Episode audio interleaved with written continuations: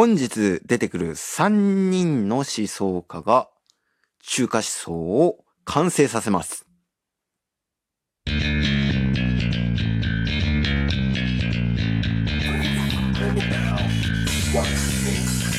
音声の未来を作りたい島の未来もつなげたいそんな野望を持つ男大野のぞみが気になる過去現在未来のトピック。そんな話をいたします。ノンシュタイン今夜もスタートです。はいお疲れ様です。大野のぞみでございます。えー、本日は諸子百科最終回ですね。まあ結構今に至る思想家たちが中国の哲学っていうのは諸子百科の時代春秋戦国時代にほとんど完成したんだっていうふうに言ったんですけどもこのほとんど完成っていうことを成し遂げてしまった3人っていうのが本日登場する人たちです。で、えっと、今回は、儒家と法家っていうところにフォーカスします。儒家って一回、孔子さんの時代のものをフォーカスしたんですけど、まあ、あれは誕生の時ですよね。儒教っていう考え方の誕生のストーリーっていう感じなんですが、社会があまりにも乱れており、えーこういった徳とか、あまあ道徳的な部分、うん、人の内面にある、こう、リスペクトの精神とかね、えーまあ、偉い人は偉く、そして、えー商人は商人として、農家の人間は農家として、王様は王様として役割を果たしなさいいうような考え方でした。はい。っていうところで、この社会的なね、人の疑い合いとかっていうところを解決しようとしていったっていうのが、あこれが儒教の孔子さんの考え方でした。で、この最終的に、この秦がね、統一するときに、どこが生き残ったのかっていうと、この儒教の兄弟って言ってもいいのかな、法家っっていう思想が、あまあ、派遣を取りました。しかし、えーこの派遣の取り方がね、まあ、考えないといけないところは、えー思想というか頭のいい人たちの間で残り続けたのは、あー老化、あ、同化と呼ばれる老子さんが元となった、いや、お前ってさ、役割とかそういうのこだわってるけど、本当にそうなんっていうふうに疑いかかる、そういう考え方。うん。で、えー庶民の間で残り続けたのはですね、えー儒家でした。えー牧歌ではなかったんです。牧歌って、えー平和主義の考え方でいかにもっていう感じなんですけども、最終的に残り続けたのはですね、儒家だったんですよ。これは意図的に、あの、残したっていうことなんですね。そして、この朝廷って言われるのかな？王様とか政治の世界で残り続けたのは法家と呼ばれる考え方でした。この三つがうまいこと役割分担して広大な中国大陸を統一したっていうのが最終的には落ち着くところなんですが、えっと、この、どうして儒家と法家っていうところがね、まあ、どうかはさ、なんとなくわかるじゃないですか。頭がいい人たちがね、なぜやねん？もう、なんで？みたいなことを問うの好きな人いるでしょ？うん。そういった人向けなのはいかにもじゃないですか。だけど、儒家と法家っていうのが、最終的にどういう道の分かれ方をしたのかっていうところですよ。うん。で、まず、えー儒教を完成させた人、ほぼほぼ完成させた人っていうのは、孟子っていう人です。はい。子供の子に下が皿なんですけどもね。はい。で、この孟子っていう人がですね、えー言ったことっていうのが、まあ彼が主張したのは王道政治、そして性善説っていう考え方なんですが、うん。人って生まれながらにして、いい人間になれるんだよねっていうふうに考えてたんですよ、彼は。だから、いい人間になれるっていうことは、努力次第で素晴らしい世界を作れる人間になれるんだっていうふうに考えてた。うん。そして、えー徳を学ぶことっていうのが大事っっていうふうに思ってたんですよね。そう。彼の根本的な考え方はですね、いい人間がいい世界を作れる。これがかん、こういう考え方なんですよ。シンプルでしょはい。えっと、王道政治です。だから、王様もですね、まあ、人間誰しもが善なる存在だから、王様も善なんだと。だから、王が、王は一生懸命に、王の役割っていうところを、こう、行い続ければいい世界になってくるし、徳を積めばいい世界になるんだっていうふうに考えたわけ。うん。っていうのが彼の考え方です。で、これに対してですね、いやいやいや、もう先生、ちょっと違うんじゃないですか。人っていうものそんないいですかねそもそも、もう先生の言うようにね、努力すればなんとかなるって言ってんだけど、努力できない人って多くないですか？この世の中って。怠け者なんですよ。これが純子です。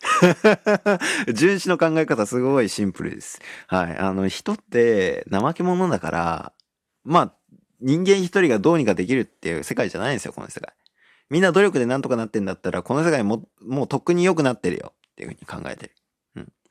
で、え、孟子さんの考え方結構ですね、うん。あのー、ピュアな政治家とかね 結構受け入れられたんですけど、純子さんの考え方はですね、本当にこう、人を疑ってるとか、社会のそのものを疑ってる人たちに結構受け入れられました。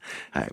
で、えっと、じゃなくて、人は悪いんだから、この悪い人間をどうにかよく生きさせるためにはどうしたらいいかっていうと、この社会システムとか、いい先生がついて、いい生き方とか、いい人間性っていう、まあ、いわば、プログラムですよね。これをインストールしていくんだ。今風に言えばね。っていう考え方なんですよ。彼は、その、純子さんの考え方は、性悪説って言います。で、えー、これで、だから、王ですら人だから、悪いこともする。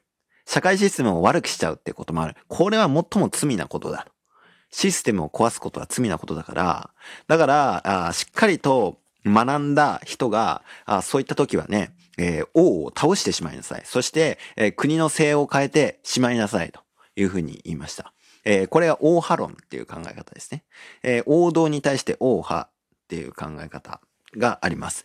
この考え方がね、え、日本にも伝わっておりまして、それで、え、今天皇の、え、名字、姓っていうものはありません。えー、姓が変わるっていうようなことを純子が言ったもんだから、だから姓が変わらない天皇という存在を置いた。これが日本の王の考え方です。なかなかうまく考えましたよね。しっかりと勉強してると思います。えー、この勉強勉強と言ってるんですけども、純子も勉強が大事っていうふうに言ってます。えー、生涯学習っていう考え方です。彼の場合ね。で、えー、っと、これね、あ、なんだったっけ？あ、青は愛よりいいで、えー、愛よりも青しっていう言葉知ってますか？えっと、愛の花ですね。愛の花から出る青という色は、花よりも綺麗な青が出てくる。これいうように、いい先生から学べば、先生を超える、そういった存在になることができる。これが彼の考え方です。はい。まあ、人は悪なんだけれども、学び方によって、えー、素晴らしい人間になれるよっっていう考え方なんです。要はシステムとか教え方の問題なんだっていうふうに考える。努力の問題じゃないんだっていうふうに考えるのが、ああ純子です。はい。この弟子である甘美氏はですね、またそこからさらに進めました。甘美氏は放火っていうものを作っていく。まあそういう人になるんですけれども、純子の考え方に非常に感銘を受けましたが、ただ、すり込むというのはどうなんだっていうふうに考えたわけです。いい思想とかそういったものを吸い込んだところで、やっぱり人は変わらないよっていうふうに考えたんですよね。神師さんって。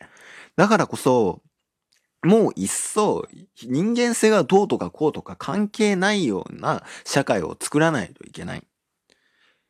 つまり、まあ王ですら間違えるということは、王ですら、こう、制御できるものがなければならない。よし。国家システムそのものが、をルールとしてね、どんな人間がこの先生まれたとしても、維持できる社会にしよう。つまり彼が言ったのは法治国家っていう考え方です。法によって治める。そういった国家を作ろうじゃないか。壮大な実験なんですね。彼の言っているのはね。孟子と純子とはちょっと違います。えー、人間の観察によって得られた解というまあそこはあるんですが、そこからちょっと突拍子もないところに行っている。っていうようなところが彼の考え方なんですけど、結果的に、えー、これがね、真、後の真の始皇帝である聖に大変気に入られます。はい。そして、えっ、ー、と、この真の中の法律家たち、特に李氏って呼ばれる人がいるんですけれども、えっ、ー、と、この純子から学んだ李氏っていう人も、えー、兄弟弟子である甘美氏に非常に感銘を受けてですね、法家っていうものを、えー、進めていきます。うん。っていうところで、えー、最終的には、法家というですね、法によって国家を統治せよ。ルールが大事っていう風に考える人たちが覇権を握り、秦が統一しました。はい。つまり中国全土がそういった法治国家になったんです。この時。初めてね。はい。えっと、要は大陸の端から端まで同じルールが適用される世界ですね。この時からそういった中華世界っていうのが始まったわけなんです。で、えっと、一方ですね、庶民の間では結構孟子さんの考えとか、純子さんの考えで残り続けました。法治国家っていうところは、あんまりこう、広めようともしなかったんですよ、法家って。うん。庶民に広める意味ないって考えてた。で、それで逆に牧歌みたいな過激な思想とか、あとは、まあ、孟子みたいなね、性善説とかそういった考え方とかっていうとか危険だから、全部書物焼いてしまえっていう風に放火は進めていきました。そしてですね、まあそんなことをすると反感を食らうっていうのは分かってるわけなんですよ。はい。だから、いっそ、牧歌も樹歌も全員殺してしまえっていうことで、始皇帝に頼んでですね、殺しました。どういう風に殺したのか。生きたまんま大穴に放り込んでですね、それを土に埋めるんですよ。するとですね、まあこれ死刑を執行してる人も非常に辛かっただろうというふうに言われているんですが、下から声がするんですよね。えー、そういった生き埋めっていうことを行って、思想の時代を閉じました。はい。というのが、諸子百科のラストですが、いかがでしたか？今の僕らにも通じるような考え方だったのではないでしょうかそして衝撃的なラスト。これによって中国の統一はなされたんです。